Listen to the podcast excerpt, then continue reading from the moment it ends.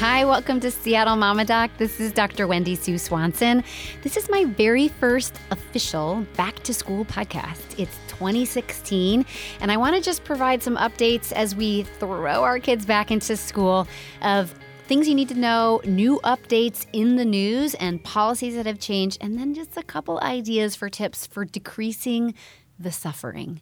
Because I find this time of year a little dodgy myself, and my heart beats a little faster, and I'm a little stressed because even though summer comes with its own kind of taxes and toils, there's something about getting our kids ready for the new environment and getting ourselves ready again for the frenzy. So, I'm going to first start with just some vaccine updates because I'm, as you guys all know, a vaccine advocate.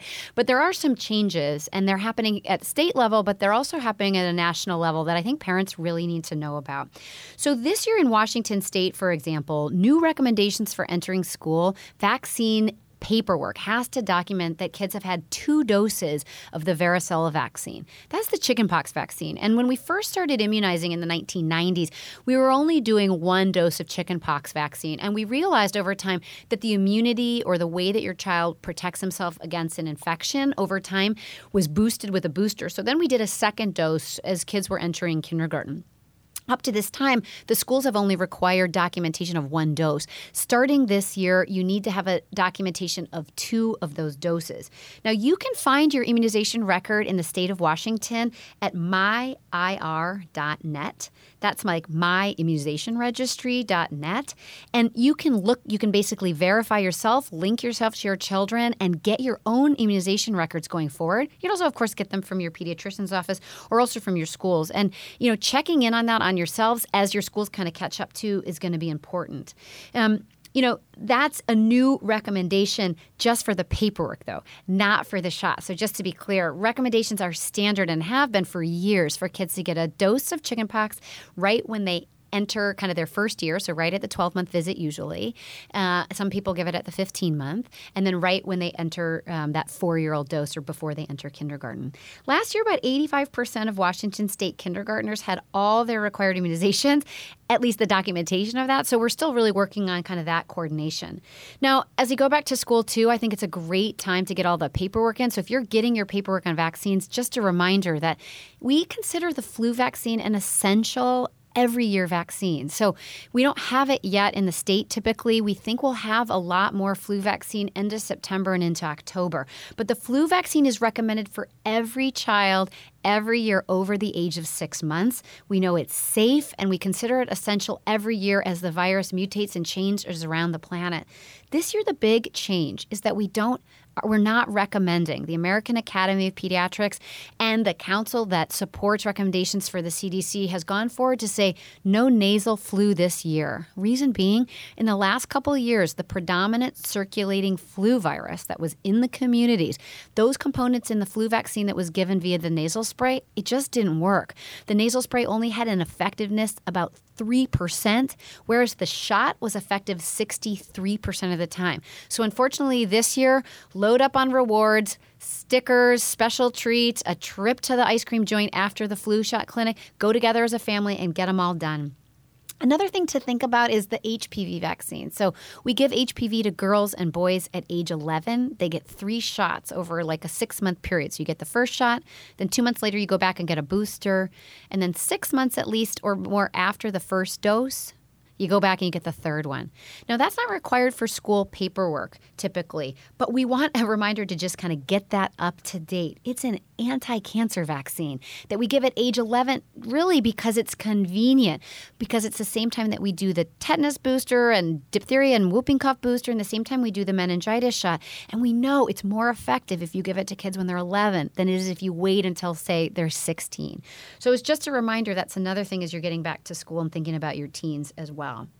And then there's all this other stuff that comes around this time, kind of the back to school anxiety and shifts. And, you know, we've recently done some podcasts around anxiety and ways to help our kids. And I think, you know, talking about the school schedule, mitigating kind of your own expression of the stress around this time, which I could certainly use some help with, and kind of modeling with your kids. You guys are making a plan in the next few weeks if you're already back to school or if you're planning to do that what you're doing to have a really good start. So, orienting them to kids that they're going to be with in their class, you know, forming a play date with somebody you don't typically play with that you know is going to be in that class to kind of get your child ready and accustomed.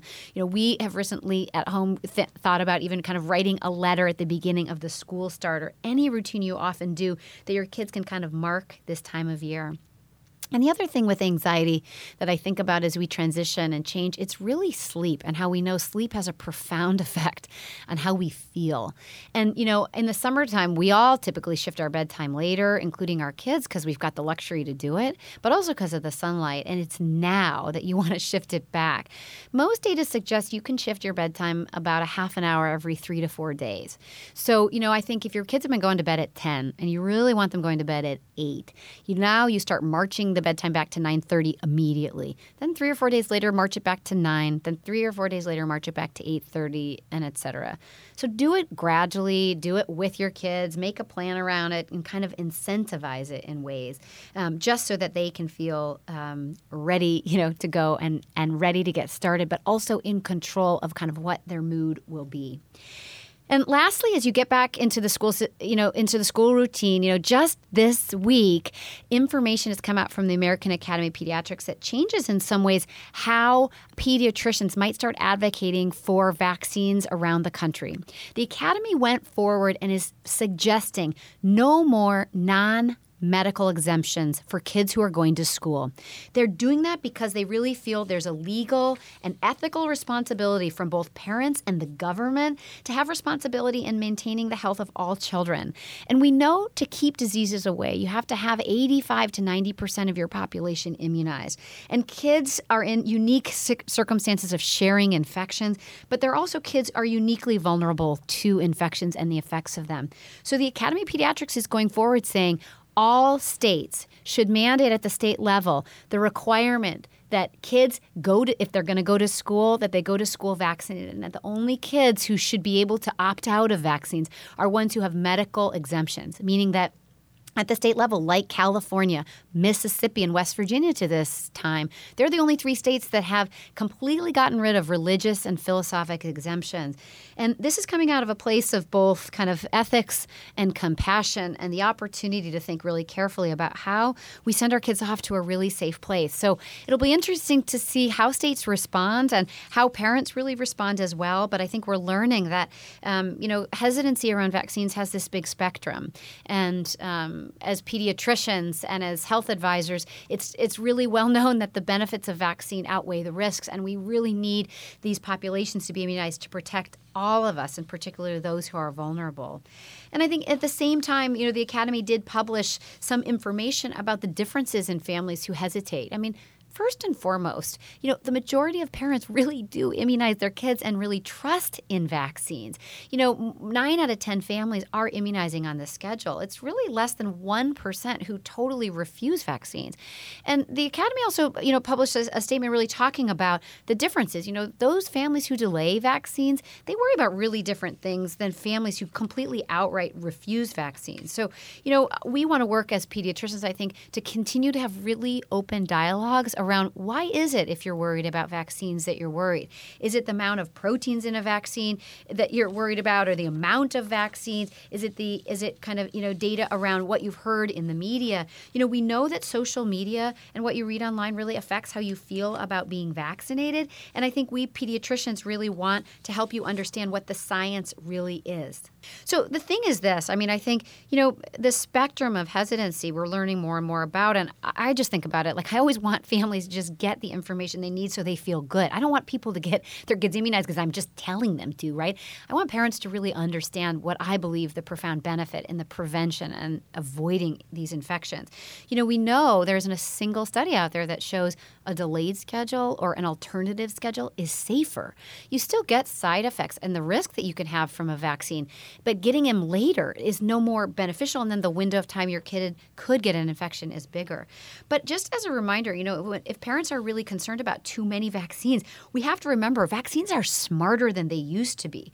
So, you know, when you look at kind of uh, at all the vaccines and kind of you look at the preteen vaccines today, they only have about 122 or 126 proteins in them compared to 3,200 proteins that were in the vaccines in the 1960s. So these like tailored antigens or these little pieces of viral, you know, proteins that were bacterial proteins we put, they're just smarter. We're not overwhelming a child's immune system. In fact, we're just provoking their immune system to learn how to be really smart if a child is presented with infections later on. So I think I'll publish more information going forward about this new statement from the Academy where pediatricians are kind of putting their hands together and saying we really think that non medical exemptions aren't in the best interest of children and our communities. And I think as as pediatricians start talking, I think there's more and more leeway to understand that you know it's only about um, 10% of pediatricians, but over time, pediatricians may decide to dismiss a family who doesn't want to vaccinate if they just feel like they're not making any progress, if they're concerned about their waiting room environment or they're concerned they're not really a good fit. And I think the Academy of Pediatrics is thinking differently about supporting pediatricians that way. As you as you may know if you've read my content before, I, I never want to dismiss a family family, um, and I don't work in a clinical practice where the clinic, you know, ha- encourages me to do that. I want to continue to always work with families who have concerns about any intervention and help guide them to, you know, resources online, resources in digital and social media, and just resources from having a communication with their own pediatrician or me about the opportunity of vaccines. Okay, that's the end of the vaccine part. Um, best of luck as the school year starts. I am taking off work the first day of school. I'm very excited about it. I'm dropping my kids off, I'm picking them up, and I'm going to deal with that day head on. So, um, good luck as you change your sleep, as you start packing lunches, as you get totally overwhelmed like the rest of us. May we all bond together and find ourselves some sleep, and um, at the same time, get our immunization records uh, back in check. Um, thanks for listening. As as we all know, parenting is such a high stakes job, but the good news is You've got this. Thanks for listening. The Seattle Mama Doc podcast episodes air every single week. I'm always interested in hearing what you have to say, what was helpful, and what you want to learn more about. Reach out to me on Twitter at Seattle Mama Doc, on my Facebook, Seattle Mama Doc, or at seattlemamadoc.com. Tell me what you want to learn, tell me if you want to join me, and point me to experts you'd love to learn more from.